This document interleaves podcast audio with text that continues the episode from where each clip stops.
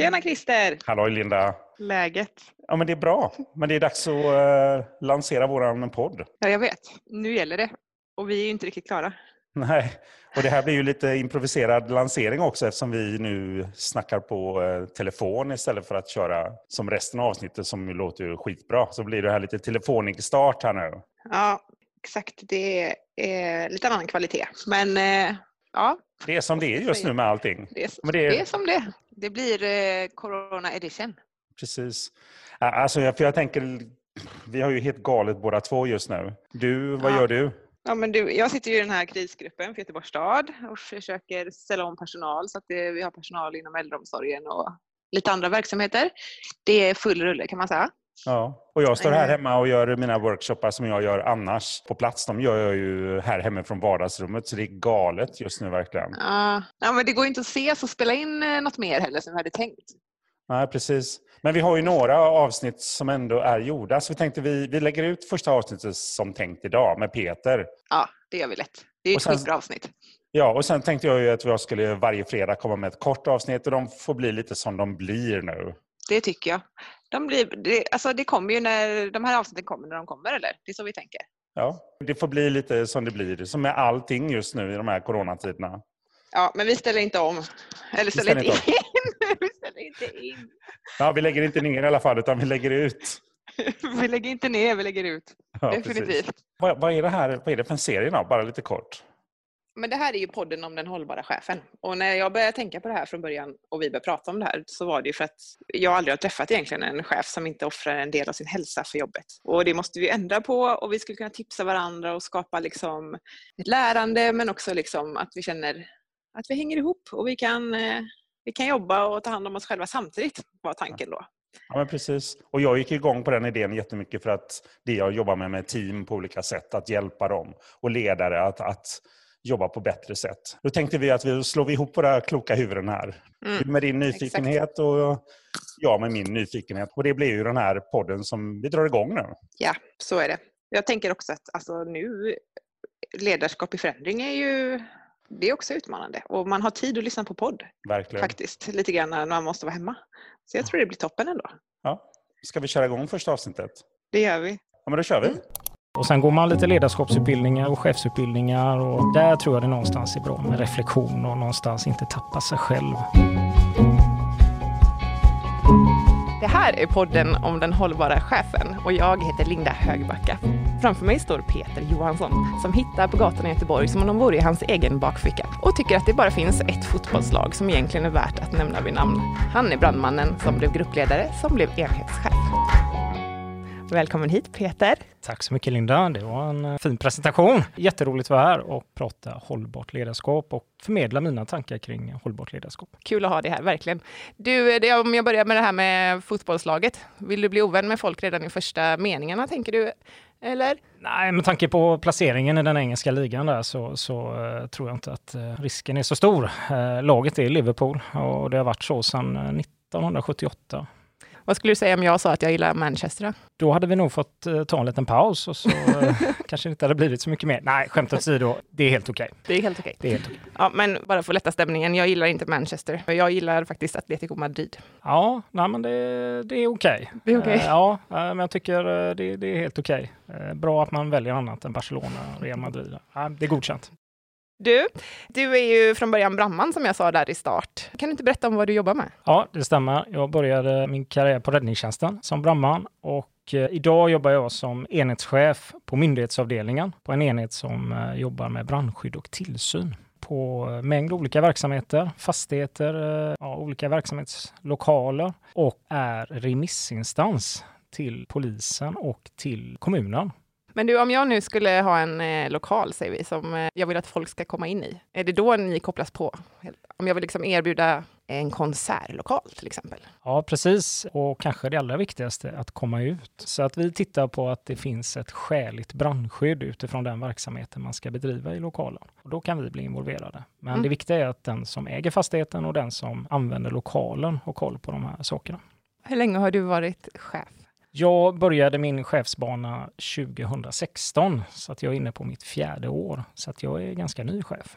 Vad betyder chefskapet och ledarskapet för dig? Det som lockade mig till att bli chef, det, det, är, det är egentligen att få jobba med människor och eh, jobba med en grupp. Det tycker jag är, är viktigt. Att eh, man tillsammans, oaktat vad man har för roll i den gruppen, driver mot ett bestämt mål. Och att det är väl någonting man inte väljer eh, på sin arbetsplats, det är ju sina arbetskamrater. Utan man har ju sökt en tjänst och så tillsammans, den konstellationen, ska utföra något tillsammans för att nå ett visst mål. Och det, det tilltalar mig. Sen kan jag tycka att chefskapet är en del och ledarskapet är en annan del, så jag ser det som lite tvådelat. Chefskapet är mer de formella delarna där man, man ska titta på fakturor och ekonomi och uppföljning och allt det där. Ledarskapet är mer relationer med medarbetarna, med människor och eh, jag tilltalas lite mer av ledarskapsdelen än chefskapet. Jag önskar kanske ibland lite mer 50-50. Du blev ju chef över dina tidigare kollegor när du först blev enhetschef. Hur var det? Ja, det var en speciell känsla och den berodde väl mer på mig, att jag var lite tvekande, lite trevande inledningsvis. Eh, kanske inte tog på mig den här chefsmanteln fullt ut och det skapade kanske lite osäkerhet bland mina medarbetare också som kunde ställa, ja, ska du och jag ha utvecklingssamtal nu och så vidare. Jag tillträdde på hösten och sen på det nya året där så, så hade jag ett uppstartsmöte, både för mig själv men även för mina medarbetare. Jag känner igen det där eh, just eh, liksom tveksamheten i att eh, så här, ska jag vara chef nu? Jaha. Man blir ju en annan person i gruppen. Liksom. Och jag funderar lite grann också på det här med, blir man verkligen en annan person eller är det bara en, en titel? Vad tänker du kring det? Ja, för, för mig är det, det är en titel, det är ett uppdrag. Ett annat uppdrag i gruppen som jag har tagit på mig, ett väldigt viktigt uppdrag. Men att det skulle förändra mig som person, att jag skulle bli ja, helt personlighetsförändrad och ändra mina värderingar och mitt sätt att vara som Peter. Det är för mig väldigt främmande. Men att jag går in i en annan roll, det är viktigt att tydliggöra. Men eh, jag är ju samma person som jag var tidigare vi hade ju ett samtal du och jag innan eh, vi ställde oss här framför mikrofonerna och sen så mejlade jag dig ett litet mejl varpå du svarade tillbaka med otroligt mycket feedback som gjorde att jag kände mig väldigt bekräftad i den här rollen som intervjuare. och så tänkte jag så här, det här måste ju vara ett av hans starka kort. Är det så? Jo, men jag tycker det är viktigt med, med feedback. Och, och, men det ska vara feedback när det, när det känns äkta. Det får liksom inte bli något sådär eh, att man ger feedback högt och lågt. Och det kan ju vara både positiv och negativ feedback. Och även feedback i rätt läge. Det kanske inte alltid personen är mottaglig för det. Men jag tycker det är jätteviktigt att stärka det som man gör bra och, och tala om det. Oftast är vi ju snabba på att tala om eller följa upp det som inte funkar. Och det är i och för sig också viktigt, men, men det är också viktigt att stärka eller dela med sig av det positiva. Det tycker jag är viktigt. Hur är det för dig själv då, när du får feedback från någon? Ja, jag har haft en uh, liten resa där. Jag är nog uh, mer bekväm att ge feedback, men jag försöker jobba med mig själv att ta emot feedback och, och använda den feedbacken till något positivt. För att uh, oftast är det ju bra saker man får till sig och det är ju roligt. Och, och att ibland så brukar man ofta, nah, ja, nah, eller ja, men hitta liksom förklaringar till varför skulle jag ta emot den här feedbacken. Men idag så säger jag bara tack. Det är bra. Det är en övningssak. Varsågod. Ja.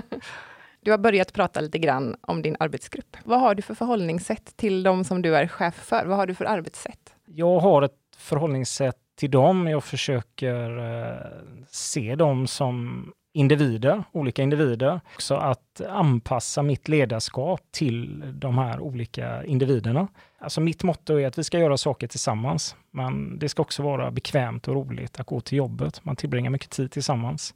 Och eh, stärka varje individs eh, olika förutsättningar. Det tycker jag är viktigt i ett bra ledarskap. Men du, kan inte du berätta vad salutogent arbetssätt betyder? För mig då så betyder det att man lägger fokus på det som är det friska eller det positiva, det som vi gör bra eller individen gör bra eller vi tillsammans. Och det kan man ta exempel när man har olika enkätundersökningar då. Då följer man ju gärna upp det som inte har funkat med handlingsplaner. Och det är ju jättebra. Men jag brukar också göra en handlingsplan för det som funkar och stärka och jobba vidare med det så att inte vi tappar där. För tappar vi där, då, då blir ju enkäten ännu jobbigare nästkommande år, inbillar jag mig. Har du exempel på en sån handlingsplan? Ja, alltså väldigt enkelt tillsammans med medarbetarna. Brainstorming, eh, post-it-lappar. Vad får dig att trivas på jobbet? Vad, vad, vad är roligt? Vad, vad, är, det som gör att du, du liksom trivs på din arbetsplats? Vad är det som inte vi får tappa? Och då brukar det hagla in eh, jättebra saker och sen sammanställer jag det i ett dokument och så tar vi upp det emellanåt och tittar på det. Det låter toppen, tycker jag. Ja, jag tycker det är, det är, positivt. Det kommer fram en massa olika saker som gör att jag och mina medarbetare tycker det är roligt att gå till jobbet. Och det är det, är det centrala om vi ska kunna utföra ett bra arbete. Ja, men det är ju fascinerande tycker jag, hur lätt det är att halka över på andra sidan, så att säga. Att fokusera på det som är negativt istället för att eh, ta med åtminstone det som är positivt. Och eh, jag hörde häromdagen att bara genom att tänka en negativ tanke så förändras den biokemiska sammansättningen i kroppen på en millisekund. Och det gör ju någonting med en själv och det gör någonting med gruppen som man eh, befinner sig i. Så det är ju otroligt viktigt att hålla balansen mellan de båda, tänker jag. Absolut, och jag tycker det är jätteviktigt att, att fokusera på det som fungerar och stärka det och att vi inte tappar där. Och det har vi provat till exempel på våra APT, att utesluta varför. Och så jobbar vi lite mer med vad... Vänta, vänta, ordet varför, eller? Ordet varför. Ja. Att har man någonting man vill ta upp, då är det vad är det som uppstått och hur kan vi komma vidare? Hur kommer det sig att en situation uppstått och vad kan vi göra för att komma vidare? Nu får vi rollspela lite här. Så att nu har vi APT och så får jag, när jag då tänker, varför fick vi det här uppdraget? Ja, så ska det. jag istället fråga. Hur kommer det sig att vi fick det här uppdraget? Ja, just det. Och då kan jag ställa, vad, vad, kan vi tänka för att komma vidare? Eller vad skulle du ha för liksom, tankar för att lösa den här mm. situationen eller komma vidare? Och det är många gånger att medarbetarna själva, utan att de vet om det, pratar i de termerna. Det är bara att vi påminner varandra. Vi tillsammans har sagt att vi, vi utesluter varför och jobbar mycket med vad och hur. Det är mer öppna frågeställningar. För dig som lyssnar som inte vet vad APT betyder så står det för arbetsplatsträff på kommunspråk. Precis. Hur, hur gjorde du liksom när du kom på det här? Samlade du gruppen då och sa liksom att nu har jag tänkt mig det här upplägget framöver? Eller hur gick du tillväga? Det uppkom 2007. Jag tror jag hade jobbat ett år totalt som chef. Då provade jag att uh, prata lite om KASAM i gruppen. Mm. Känslan av ett sammanhang. Och när vi pratade lite om det, det här med att det som inte är begripligt blir kanske inte riktigt hanterbart och så vidare. Redan där fick jag uh, att vad och hur är öppna frågor och varför är en väldigt låst fråga. Sen på ett APT så tog jag bara upp att eh, varför det står i, i syftet med APT, att vad är syfte och målen? Där har vi skrivit in det. Mm, mycket bra. Jag undrar då, eh, liksom blev det någon skillnad i stämningen eller i kulturen på, i din arbetsgrupp när ni började ta bort varför och började använda vad och hur istället? Jag tror inte medarbetarna har tänkt på det, men, men jag försöker styra dialogen åt det hållet. Nu har jag turen att ha fantastiska medarbetare. De har ju liksom syftet att hela tiden flytta verksamheten ett steg framåt. Mm. Och då har de, det tankesättet bara hjälpt till, men jag tror inte de tänker så mycket på det. Det är ett bra tips till oss alla i alla fall att testa. Absolut. Mm. Det har ju varit en trend i några år nu att prata om tillit. Tillitsbaserat ledarskap och tillitsdelegationer och tillitsreform till och med, kom det ju en. Vad tänker du kring det ordet? Ja, men det är precis som du säger, man, man hör det i olika sammanhang och många är trötta på ordet tillit. Men för mig är det ett ganska viktigt ord. Uh, jag tycker tillit, den börjar redan vid rekrytering. För mig som chef är det jätteviktigt att skapa tillit till den som söker tjänsten. Att uh, marknadsföra och sälja in arbetsplatsen och få den här tilliten för, för uh, den sökande. Och sen när personen eller personerna har börjat, då, då tycker jag det är viktigt att stärka den tilliten. Jag brukar tänka så här att jag tror gott om alla. Alla vill prestera gott och göra ett gott arbete. Så jag behöver inte bekymra mig så mycket för det andra, utan det brukar ju lösa sig per automatik. Om inte det funkar, ja, men då får jag ta tag i det. Till exempel kan vara att man kan jobba på annan ort eller annan plats, eh, hemifrån. Att man har den tilliten så länge eh, personen eh, levererar det som efterfrågas så behöver jag inte bekymra mig så mycket om att det inte skulle fungera. Mm. En sak som jag har tänkt på med ordet tillit, det är ju att om man ska skapa en tillitsfull relation till någon på djupet, så behöver man också kunna visa sig sårbar. Och inför den här intervjun då med dig som jobbar inom räddningstjänsten, så har jag funderat på om det fungerar. Kan du gå till jobbet och visa dig sårbar inför ditt arbetsgrupp? Absolut. Jag tror det är jätteviktigt att visa att eh, bara för att jag är chef eller har den rollen, så är ju inte jag huggen i sten, utan jag är ju en människa som precis som jag var innan. Absolut sårbar, skulle jag vilja säga. Jag är ledsen, eh, kan vara lite nedstämd ibland, precis som alla andra. Men eh, liksom min så bild av räddningstjänsten, det är liksom att man ska vara en viss typ av, eh, av chef. Man ska liksom gå in och lösa kriser egentligen och ta mycket ansvar på sina axlar och så vidare. Är det en felaktig bild? Ja, det skulle jag vilja säga. Det är väl en bild som media och kanske också räddningstjänsten själva har bidragit med att stärka. Och den, den speglar ju egentligen den operativa sidan och det är den stora delen som folk tänker på när man säger ordet räddningstjänst. Då tänker man ju på utryckande fordon. Vi är precis som alla andra som eh, träder in i sin yrkesroll. Så att jag som enhetschef på räddningstjänsten, är jag är nog sårbar och ja, jag har hela paketet, absolut. Men vad går gränsen någonstans då? Vad händer om jag går in till min arbetsgrupp och säger så här, åh, jag har precis fått mitt hjärta krossat. kan man göra det för en arbetsgrupp? Ja, varför inte? Jag tror det är viktigt att man, man tar bort den där bilden. Det var viktigt för mig i alla fall att är man chef så ska man bli helt personlighetsförändrad eller man ska ha, man ska alltid säga de kloka sakerna och man, man ska komma med de, ja, smarta slutsatserna. Sådär. Jag skulle absolut kunna säga att eh, mitt hjärta var krossat eller jag har haft en dålig helg eller eh, jag känner mig inte i form. Det är ju ett sätt att visa att jag är mänsklig precis som alla andra. Ja, för vem orkar egentligen med den här eh, superduktiga överkarismatiska chefen, funderar jag på ibland. Nej, precis, och pratar vi här om hållbar och hållbara chefer och hållbart ledarskap så tror jag det är en av de grundläggande delarna. Att man, man oaktat när man träder in i den här eh, chefsrollen och ledarskapet, att man inte tappar sig själv utan att man står med bägge fötterna på jorden där. Det tror jag är jätteviktigt. Eh, sen kan man komplettera till med, med massa andra kunskaper och erfarenhet, men det gäller inte att tappa sig själv. För då tror jag det kan bli jobbigt. Har du varit i den situationen någon gång, att det känns som att du har varit tappat bort dig själv? Jo, men absolut. När jag var ny som chef så jag, jag likställer det lite med som när man skaffar en hundvalp.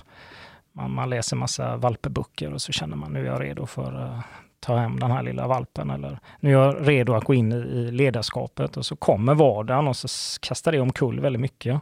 Och sen går man lite ledarskapsutbildningar och chefsutbildningar och man, man där tror jag det någonstans är bra och liksom med reflektion och någonstans inte tappa sig själv. Och då är det nog viktigt att man vågar vara den personen man var när man klev in i rollen. Hur jobbar du med din egen reflektion? Jag brukar reflektera när jag går hem från jobbet och försöker tänka på det som har varit bra, men även det som man kunde kanske gjort bättre. Sen har jag turen att vi är en chefsgrupp som varje fredag träffas för reflektion. Helt eh, utan någon dagordning, utan vi bara träffas och så eh, pratar vi om veckan som har varit för att på något sätt hänga av oss det som har varit. Det finns inget krav på någonting, utan eh, man kommer om man vill och man pratar om det man vill. Vad leder det till?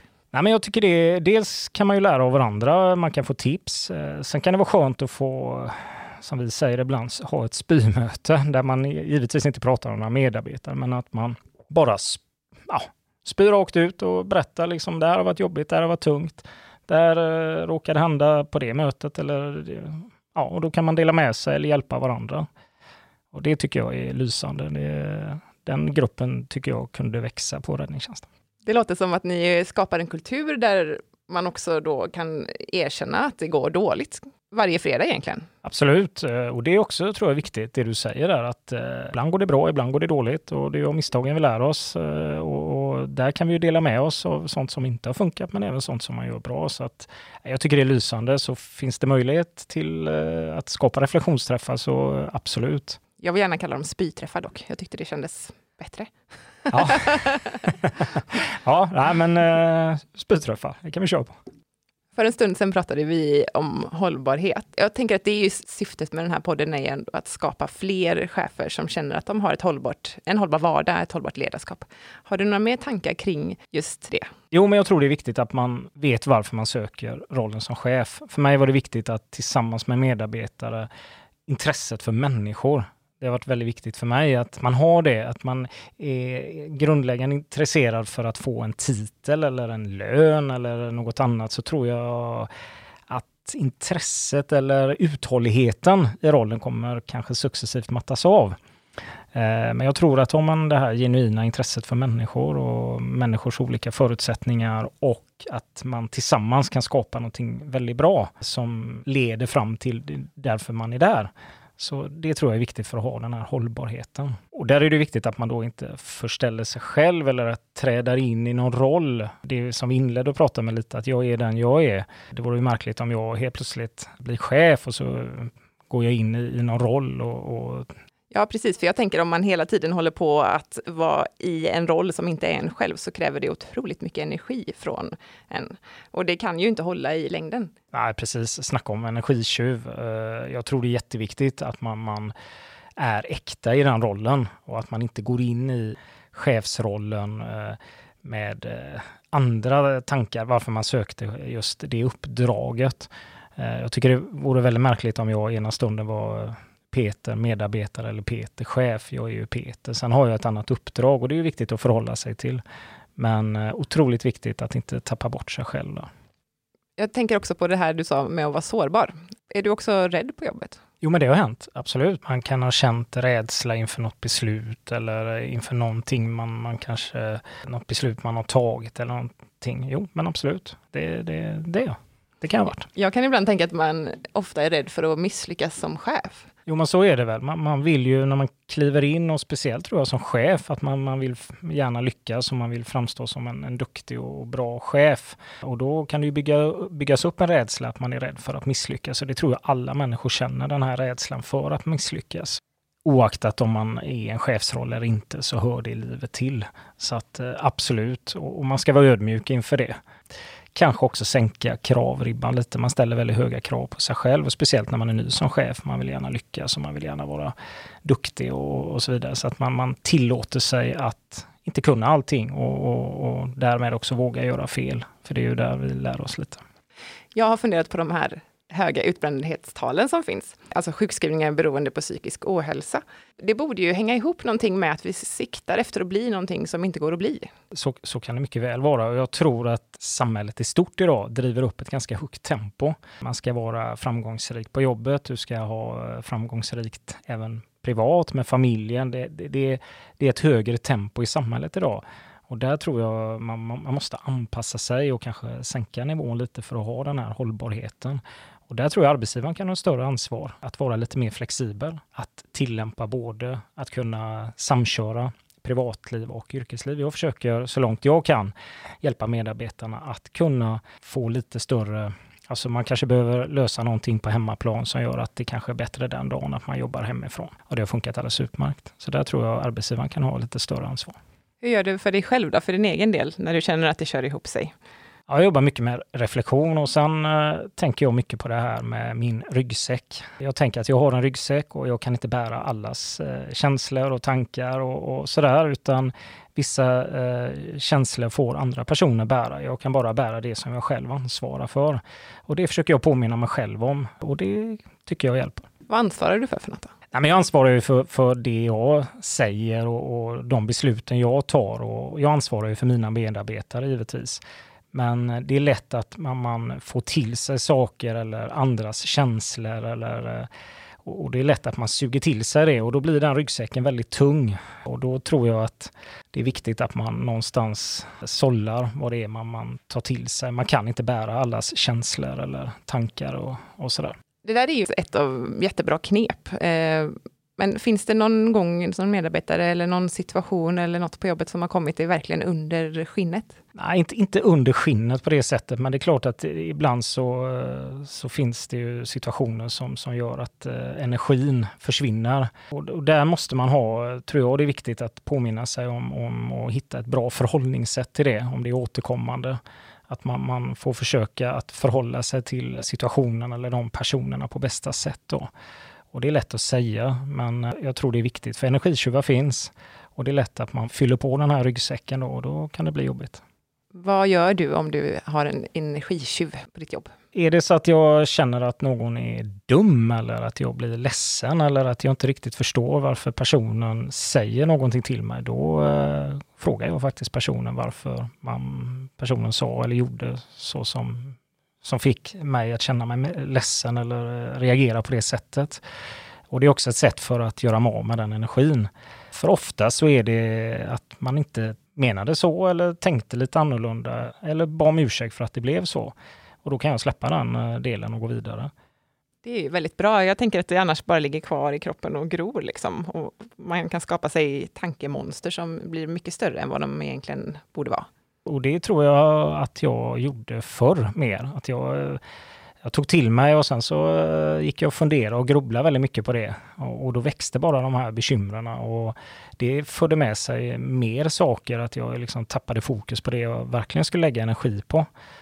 Men jag har lärt mig att eh, är det någonting som jag funderar eller inte förstår eller varför blev det så, då frågar jag personen eller ja, försöker reda ut den situationen.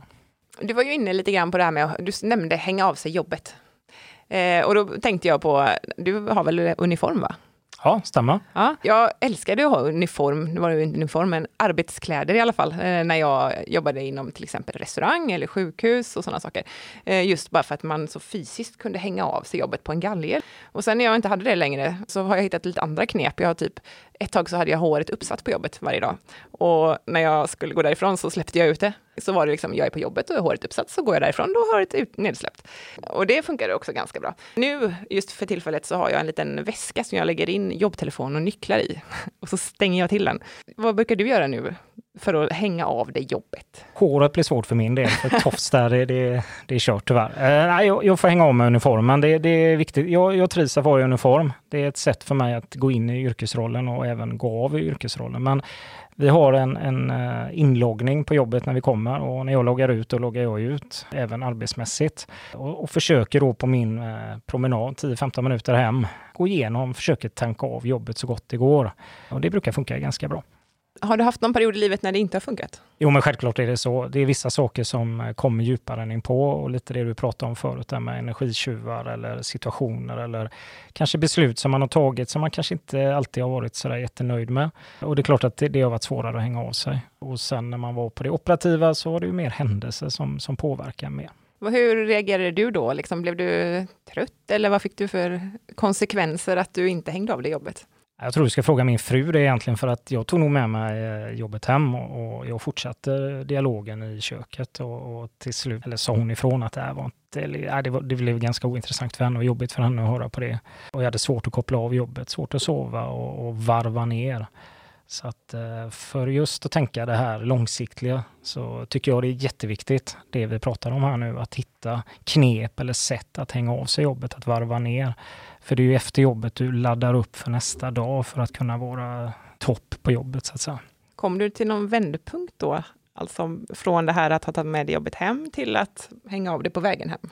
Jag insåg ganska snart att det här kommer inte fungera under en längre tid. Och just det här med att eh, kunna jobba effektivt och smart och, och det handlar ju inte om att ligga och tänka på jobbet dygnet runt. Så jag, jag kom väl till en vändpunkt att om jag ska fortsätta som chef och kunna göra det som jag vill göra och kunna vara till för mina medarbetare 100 så, så får jag nog tänka om där och det tycker jag har funkat bra. Smart och effektivt säger du?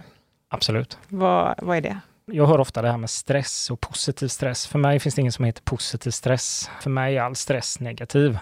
Jag tror att jobba effektivt och smart är något helt annat. Det handlar om att stänga till sin dörr, få arbetsro, utvila, käka bra, träna eller ta korta promenader. Det tror jag är att jobba smart. Men att stressa, forcera, stress är inget bra. Så att eh, det är något helt annat för mig. Och den effektiva delen följer som en naturlig, naturlig del efter det här då, smarta sättet? Ja, jag hoppas det. Ja, Absolut. det tror jag. Ja. Låter så. det måste ju ändå vara så att du ibland inte hinner med det du ska göra. Precis det vi pratar om med stress där, för att undvika inte hamna i den här stresskonen. För stress, det hamnar man ju lätt i om man känner att man inte hinner med. Men jag har ett litet knep på det att jag brukar skriva upp vissa saker som är jätteviktigt just den dagen. Det kan vara en, två, tre saker som oaktat vad som händer, de tre sakerna måste jag, eller de sakerna måste jag ändå hantera. Och sen göra en prioritering. Ibland kommer alla bollar samtidigt och man kan inte göra mer än att jobba av en sak i taget. Då. Har inte ni något som heter 90 sekunders regeln på räddningstjänsten? Jo, det stämmer och det är på utryckningen, den operativa sidan. Brandbilarna Personalen som rycker ut på larm, de står på 90 sekunder. Vår enhet som, som jag representerar, där vi jobbar eh, med myndighetsutövning, vi jobbar snarare med 90 dagar, så att det finns ju tid för eh, att planera sin vardag på ett annat sätt. Du har gjort både och va? Ja, stämmer. Finns det någon skillnad i stressnivå eller är det liksom samma, trots att tidsperspektivet är så olika? Nej, men det är skillnad. Eh, utryckningen har ju en annan anspänning när väl larmet går. Tränar och, och förbereder sig på ett annat sätt. Men vi förbereder oss på det mer långdragna och uthålliga sättet och att jobba effektivt och eh, att kunna vara till för eh, samhällets medborgare. Ett annat tillfälle så att säga.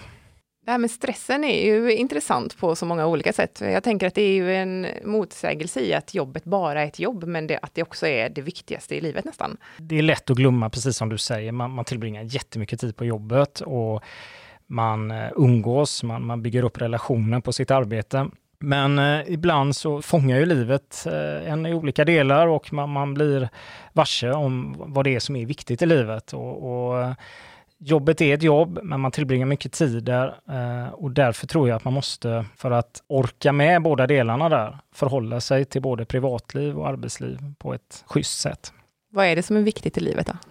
Ja, för mig är eh, familjen och, och vänner och, och, att man mår bra, att, att jag själv mår bra. Mår jag bra och mina nära och kära bra, då blir ju förutsättningarna bättre att komma till jobbet och kunna prestera bra. Och ibland blir det inte så och då tror jag att arbetsgivaren, där jag spelar en viktig roll som, som chef och, och ledare, måste också väga in de delarna och hjälpa medarbetarna på att försöka hitta en, en schysst tillvaro.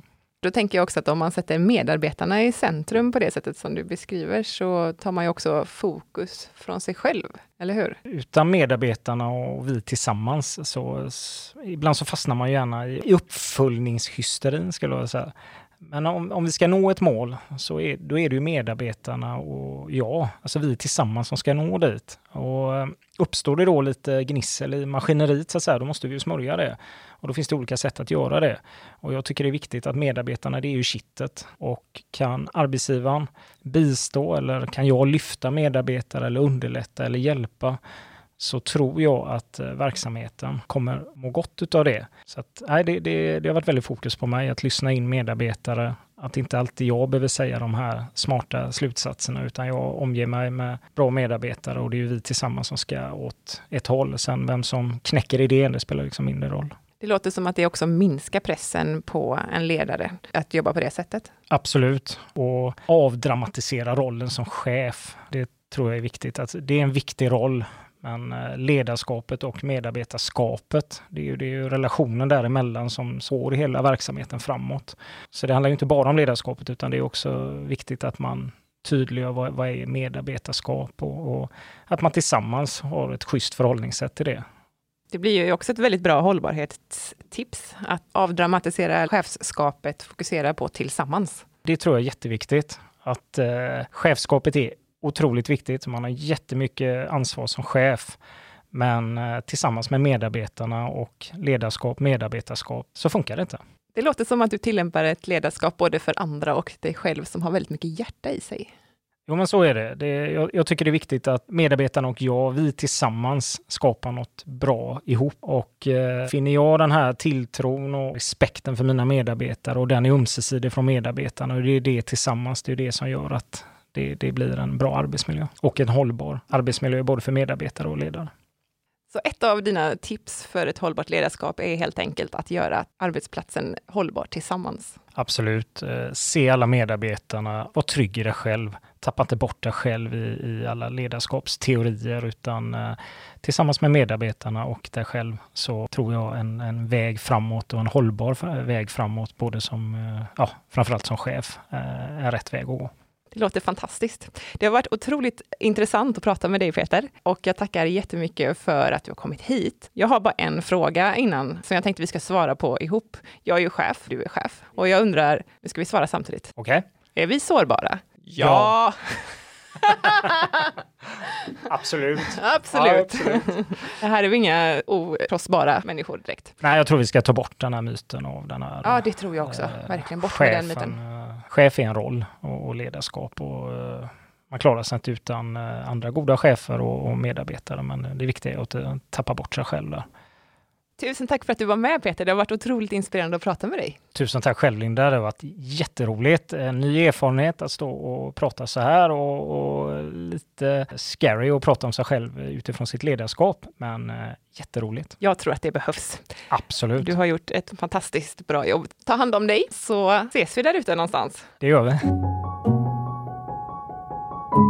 Du som lyssnar kan nå oss på hållbarachefen.se och Hållbara Chefen på Instagram. Och glöm inte att prenumerera på podden så att du inte missar ett avsnitt.